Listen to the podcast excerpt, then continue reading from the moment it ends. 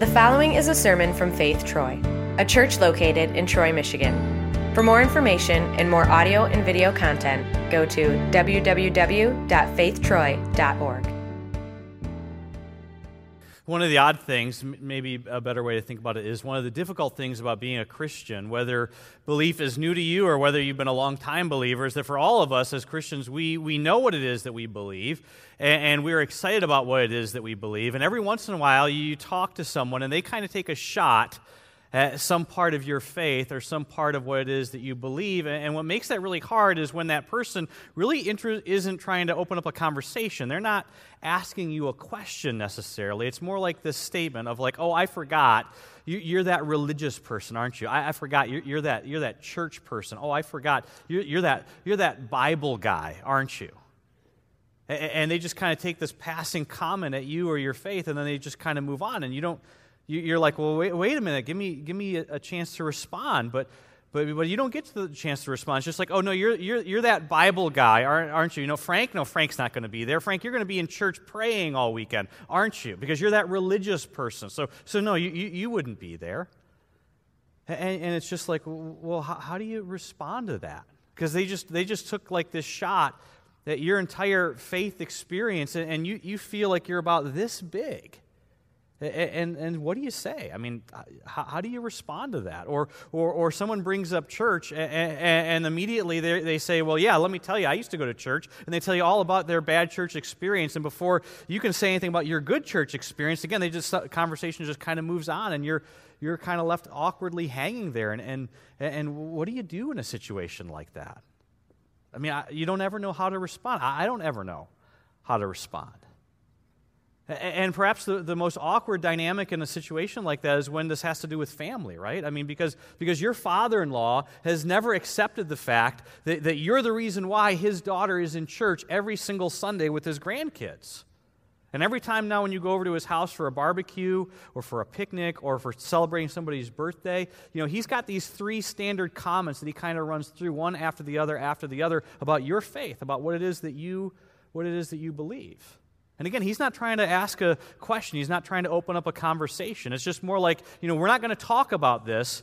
And here's how I want to make sure you know that we're not going to talk about this. Because if he was asking a question, then you could say, well, here's a book you could read, or, or here's a, a website that you could, you could go to, and you could actually get those questions answered. But again, that's, that's not what's happening. So, so what do you say? What do you say? Then you get in the car to go home, and you're thinking about it and you're like, oh, I know exactly what I should have said. And you come up with this fantastic response. You kind of rehearse this whole thing in your mind and you commit it to memory. And then the next time you're in that situation, you cannot for the life of you remember that thing that you swore and you promised to yourself that you would remember to say the next time that they said that to you. So, how do you respond to that? What do you say when that kind of a situation?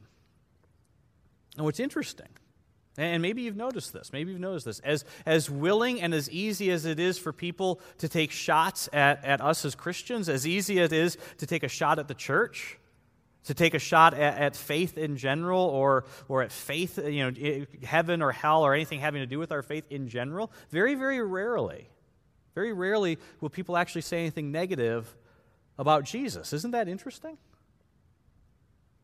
So, together, over the course of the next four weeks, what we're going to do is we're going to actually talk and we're going to give to you some answers. We're going to give to you some anchor points to, to talk about and to answer some of those common questions, some of those common misconceptions, some of those things that people don't necessarily understand, maybe that we don't understand about what it means to believe and to be a follower of Jesus, so that not so you can answer every single question that somebody might possibly throw your way, but instead so that when you are talking to someone, when you are actually having a real conversation with someone who genuinely wants to know why and what it is that you believe, you have something that you can say to them that's simple. You have something that you can say to them that, that's easy to remember, something that most importantly keeps the conversation going, that keeps the doors open for future conversation. Now, to get some help with this, we're going to actually listen to and, and, and read and hear from an individual who was a businessman. He was an entrepreneur, actually, and, and, and, he, he walked away from his business and became an evangelist. In fact, he inherited his business from his father, and as a married man, he actually walked away from the family business. He even managed to convince his brother to do the very same thing, and then these two guys, they spend the next several years of their lives, they, they spent their lives actually traveling around telling other people about Jesus, and it was during those travels that, that he actually lost his faith, if you can believe that. This guy lost his faith in Jesus. He began to question everything that he thought he knew about who Jesus was.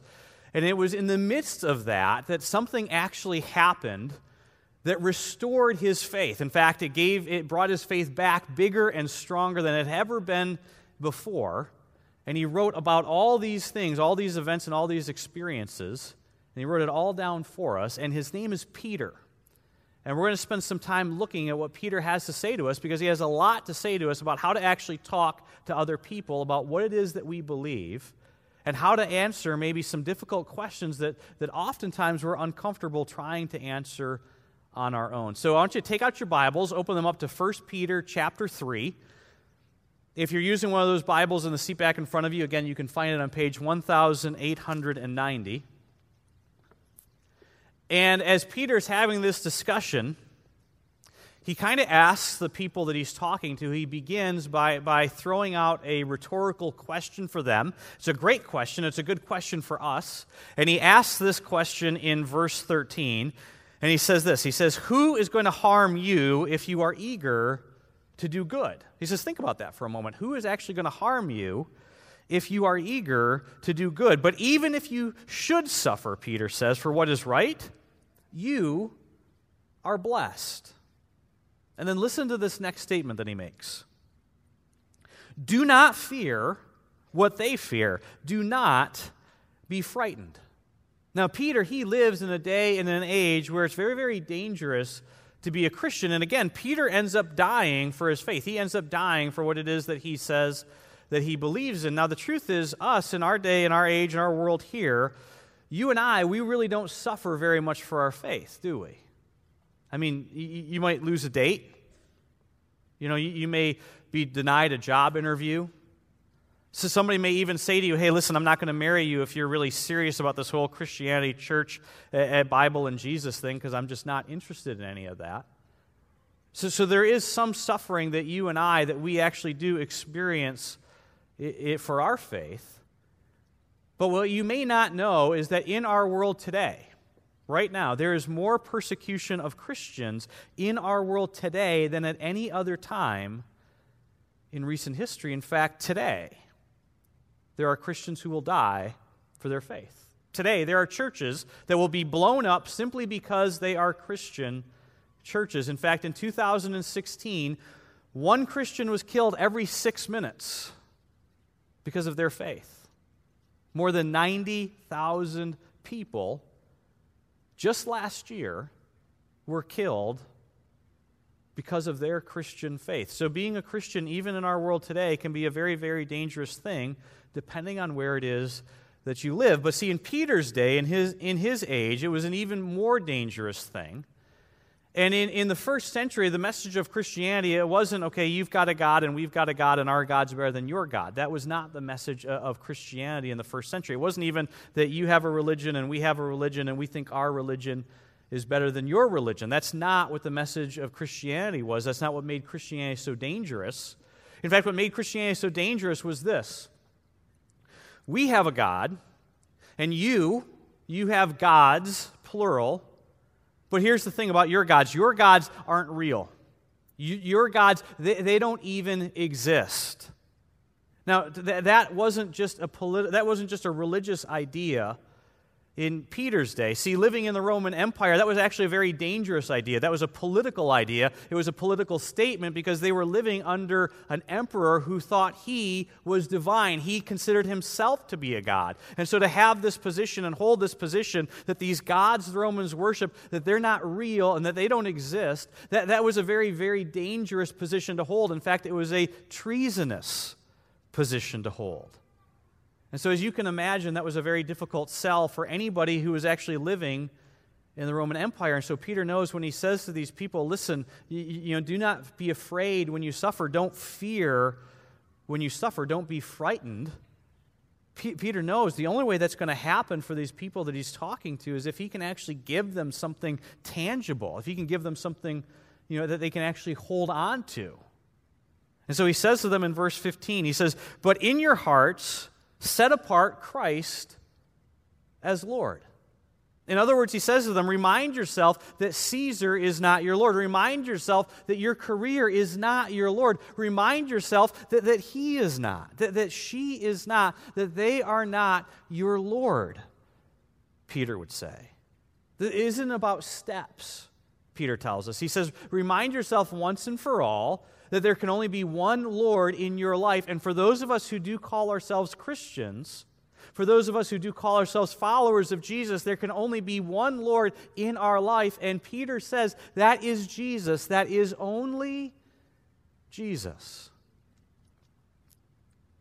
And then Peter doesn't actually stop there.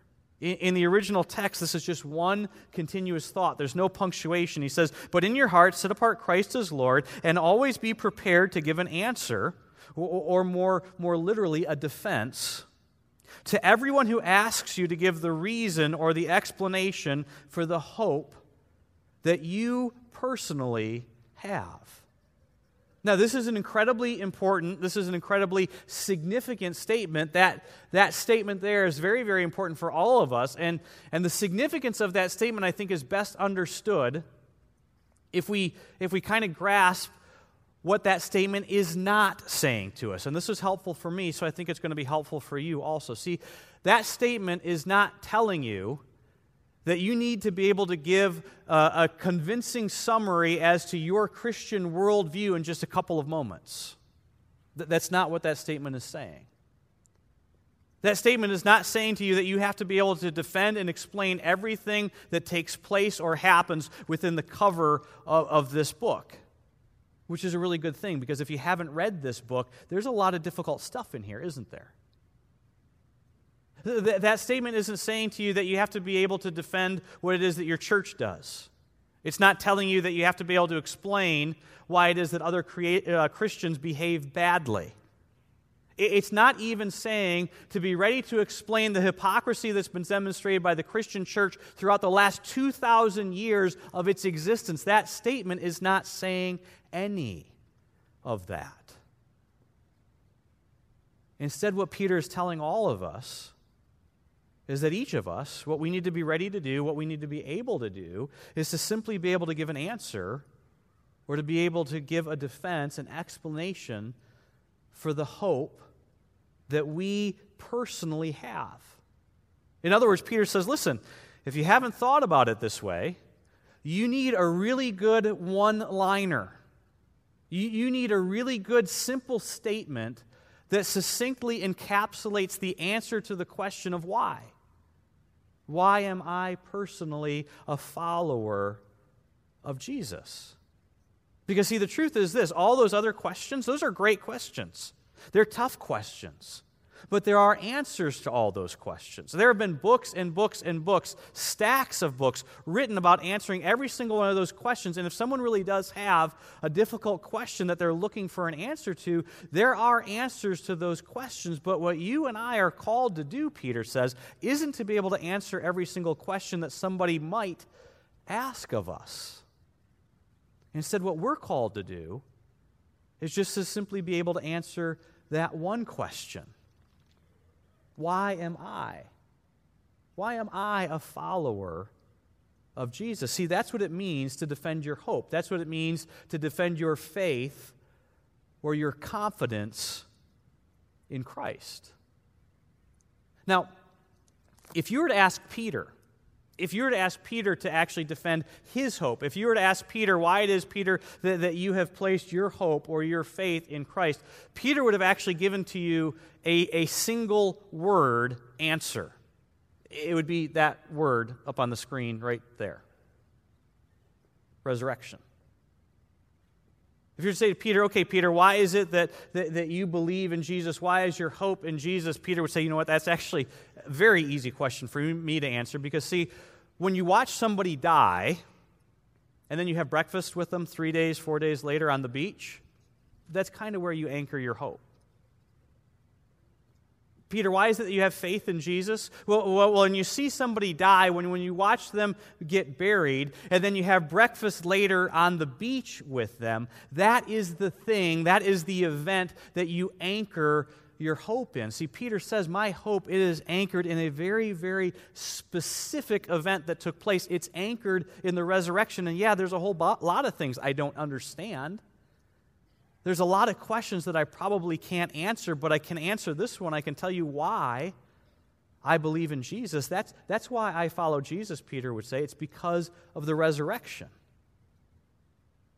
Now, if you actually take the time and you read through the rest of Peter's letter, starting in chapter 1, it becomes really evident really quickly that this is the place where Peter personally ties his hope in Jesus because he says this in verse 3 of, of chapter 1. He says, It's in his great mercy, that's God the Father, that he has given to us new birth into a living hope. That's our key word. Through the resurrection of Jesus Christ from the dead.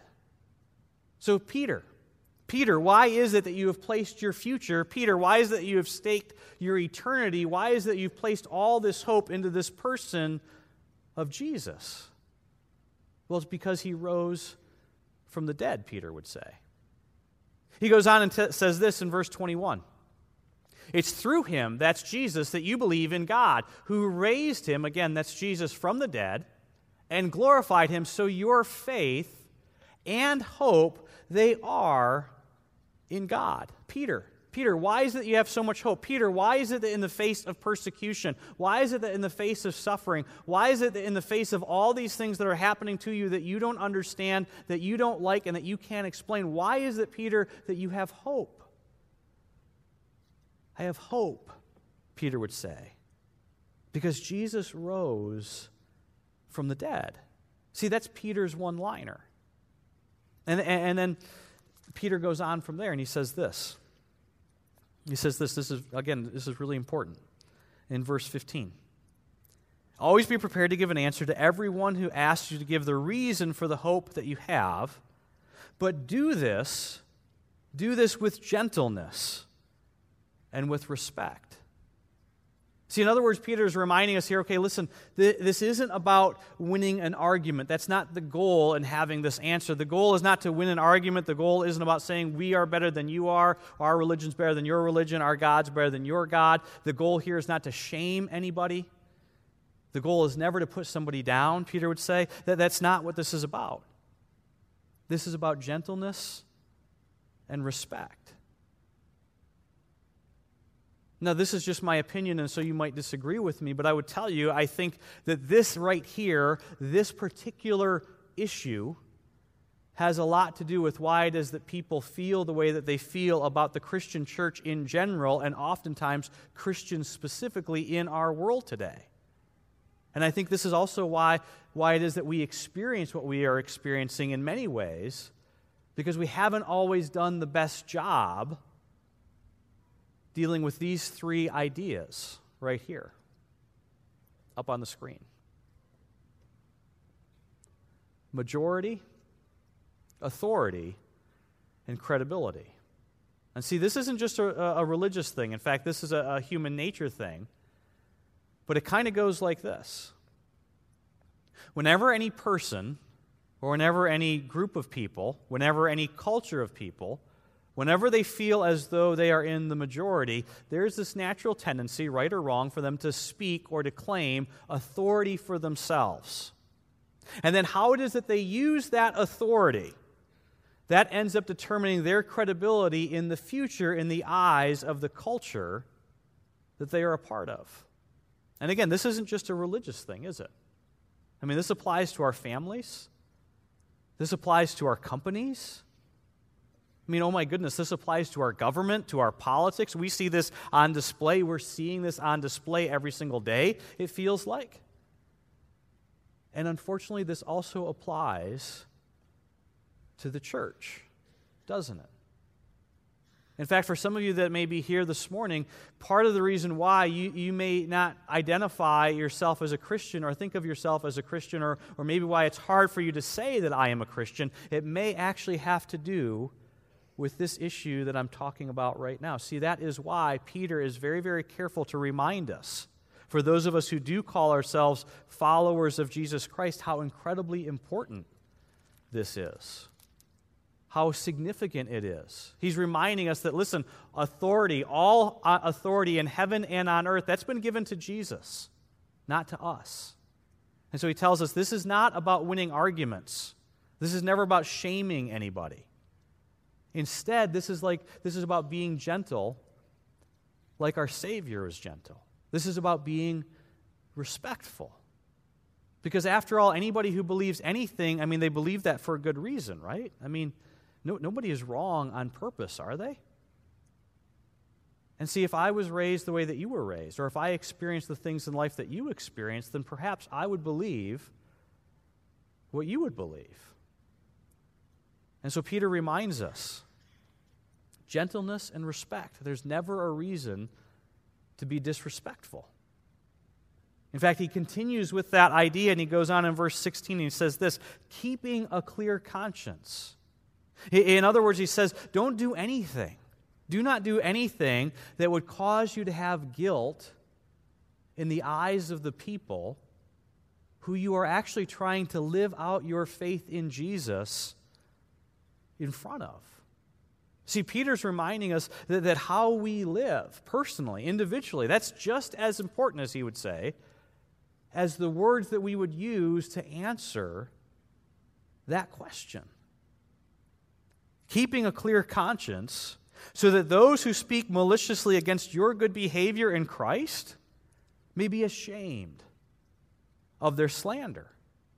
In other words, again, Peter's explaining something that probably every one of us, I, I, know for me, all of us have experienced this in some way before in our lives. He's saying this understand this. There are going to be people that you are going to meet, and they are not going to believe what you believe. And they're going to look for a reason not to like you.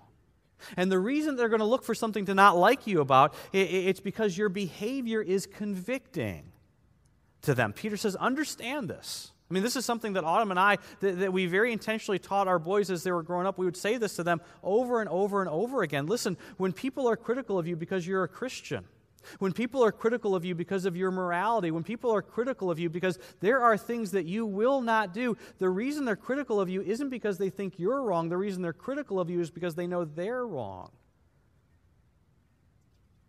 And see, let's be honest. Because every single one of us, me included, we have been in this situation before, haven't we? Where we were doing something wrong and somebody else near us or around us, they, they chose to do the right thing while we chose to be the wrong, do the wrong thing. And we didn't come up to them and say, Oh, I have so much respect for you right now because you're doing the right thing, did we? No, what did we do? We, we criticized them, we mocked them. We looked for ways to cut them down or shame them. Why? Because what they were doing, the fact that they were doing the right thing, it highlighted the fact that we were actually doing the wrong thing. And so Peter says, Look, understand. When you live out your Christian values, you got to know you're going to get pushback. But please, he would say, please don't do anything to give anyone a factual reason to be critical of you. so, what's Peter saying to us so far in this text? He's telling us that, okay, we need to have a, an answer, we need to be able to give an answer or a response. But that response, it, it doesn't, shouldn't try to coerce people. That's not our job. instead, our job is to simply have a response that, that summarizes that question, that answer. Why is it that we? Why is it that I? Why is it that you personally? Why do we follow Jesus? And then to actually live out that answer in such a way where people see you and they actually say to themselves, okay, I may not believe what she believes, but I can't deny the fact that she's a good person. I, may not believe like he does, but there is no denying the fact that he is a good man. See, Peter is reminding us of something I think that every single one of us that we know. That, that behavior matters. That the words that we say and the words that we post, those words matter. That our behavior is as le- at least as important as what it is that we say we believe. Because again, I think all of us know that this is true, but I'll summarize it this way. Listen, selfless, generous, compassionate living, you cannot dismiss that.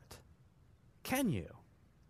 Because when you bump into someone who is, or a bunch of someone's who are actually selfless, and, and, you interact with them, I mean, you get back in your car afterwards and you say to yourself, Well, I may not believe everything they believe, but that was incredible, wasn't it? Or when you bump into somebody who is actually over the top generous or compassionate, I mean, there is no way that you can refute that. And see, that is what Peter is reminding us of. And then he goes on and he says this in verse 17. He says, It is better, if it's God's will to suffer, to suffer for doing good rather than to suffer for doing evil. In other words, Peter says, okay, you kind of need to back up a second here, and I want you to think about this because Peter says, listen, you're going to suffer in this world. You are. There's no avoiding it, Peter would say. Jesus promised it. It's going to happen. In this world, Peter would tell you, you are not going to avoid suffering. So, if that is the case, why not suffer for doing the right thing as opposed to doing the wrong thing? Why not lose a job because you told the truth as opposed to losing a job because, because you got caught telling a lie? Why not suffer in your relationships for doing the right thing in your relationships rather than suffer in your relationships for doing the wrong thing? Verse 18.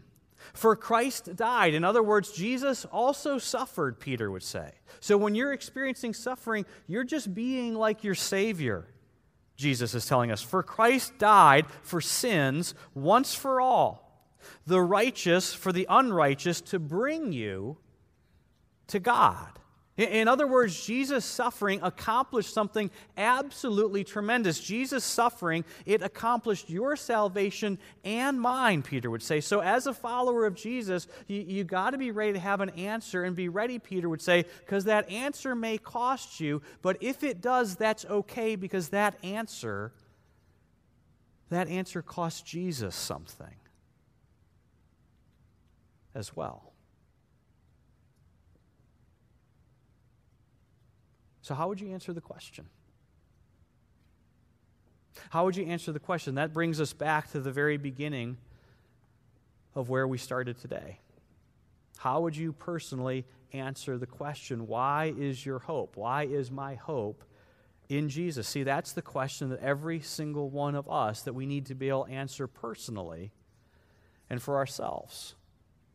Why is your hope actually anchored in this Jewish carpenter? Now, I'm going to answer that question for you. But before I do, I want to tell you this. I think that your answer to that question, however you would express it, I think your answer and my answer to that question, to some extent, needs to be the same as Peter's answer to that question. Because after all, as the Apostle Paul said, if Christ has not been raised, then our preaching, my preaching at you, and our faith, your faith and my faith, if Christ has not been raised, then it's all useless, Paul would say. Because, see, the answer to your question, whether you realize it or not, whether you think about it or not this way, the reason you are a Christian is because of the resurrection. And see, if you're sitting there and you're thinking to yourself, no, it's not. The reason I'm a Christian is because my life was falling apart. And, and, I asked Jesus to come into my life, and I asked him to come into my heart, and he changed me. Absolutely, he did. But the reason he changed you is because he is alive and because he is risen from the dead. And so, how do you answer the question? See, for me, for me, my answer is simply this. See, I, I believe I believe that Jesus died for my sin. And to prove that he did, God actually raised him from the dead. Now, you may like my answer or you might not, and that's great. You, you should figure out how to say your answer in your own words. But I think, however it is that you express it, your answer somehow has to include the resurrection, because again, that's where the anchor of our hope is found. And listen, if you're sitting here today and, and, and, you're one of those people and you've always felt like, I don't have this great testimony story. You know, all these other people, they've got, you know, like sex, drugs, and rock and roll, and all the planets you know, came together at the right time and they became a Christian. And if you don't have a story like that, See, again, this should help you.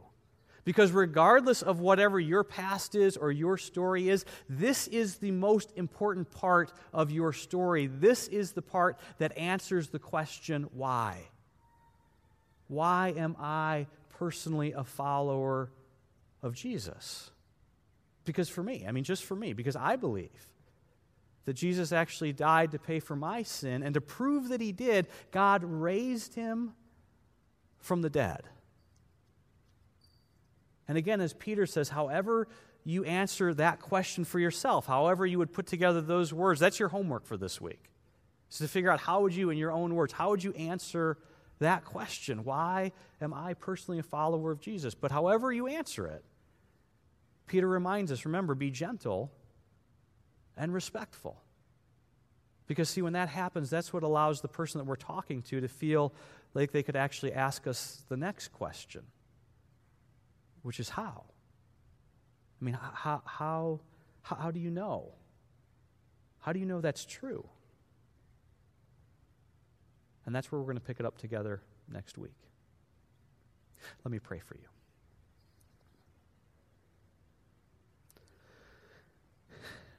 Heavenly Father, for all of us here, Father, I'm so thankful. We are so thankful that we actually live in a place that we live in a time where we have the freedom to talk about what it is that we believe, and most importantly, to talk about openly what it is that we know that Jesus has done for each one of us. And Father, very, very few of us here today, although I think there are some who can actually imagine, very few of us can imagine what it would feel like to be fearful of being arrested, to be fearful of being murdered and yet to face the temptation of knowing that all of it could just be avoided by simply denying or betraying our faith, our faith in you, our faith in your Son. And so, Father, I ask and we ask for all of us that you would forgive us for those times that I personally, that we personally, that we're embarrassed, that we're intimidated, that we're too insecure to speak openly about the faith that we have in your Son who is our Savior. Father, forgive us those times for those times in our own lives, in each of our lives, where our words and our behaviors haven't really properly reflected what and who we say that we believe in.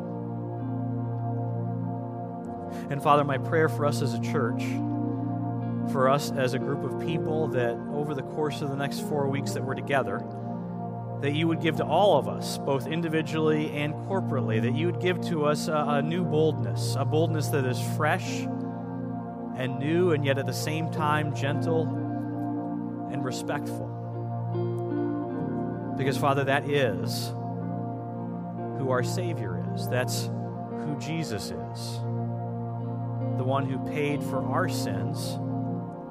And as proof of that, you raised him from the dead. That's who we worship. That's who our hope is anchored in. That's the event, the resurrection. That's at the foundation of our hope. And so, Father, we pray that you'd give to us the words, our own words, to express that truth and to share that hope with someone else in our life. All this we pray in Jesus' name.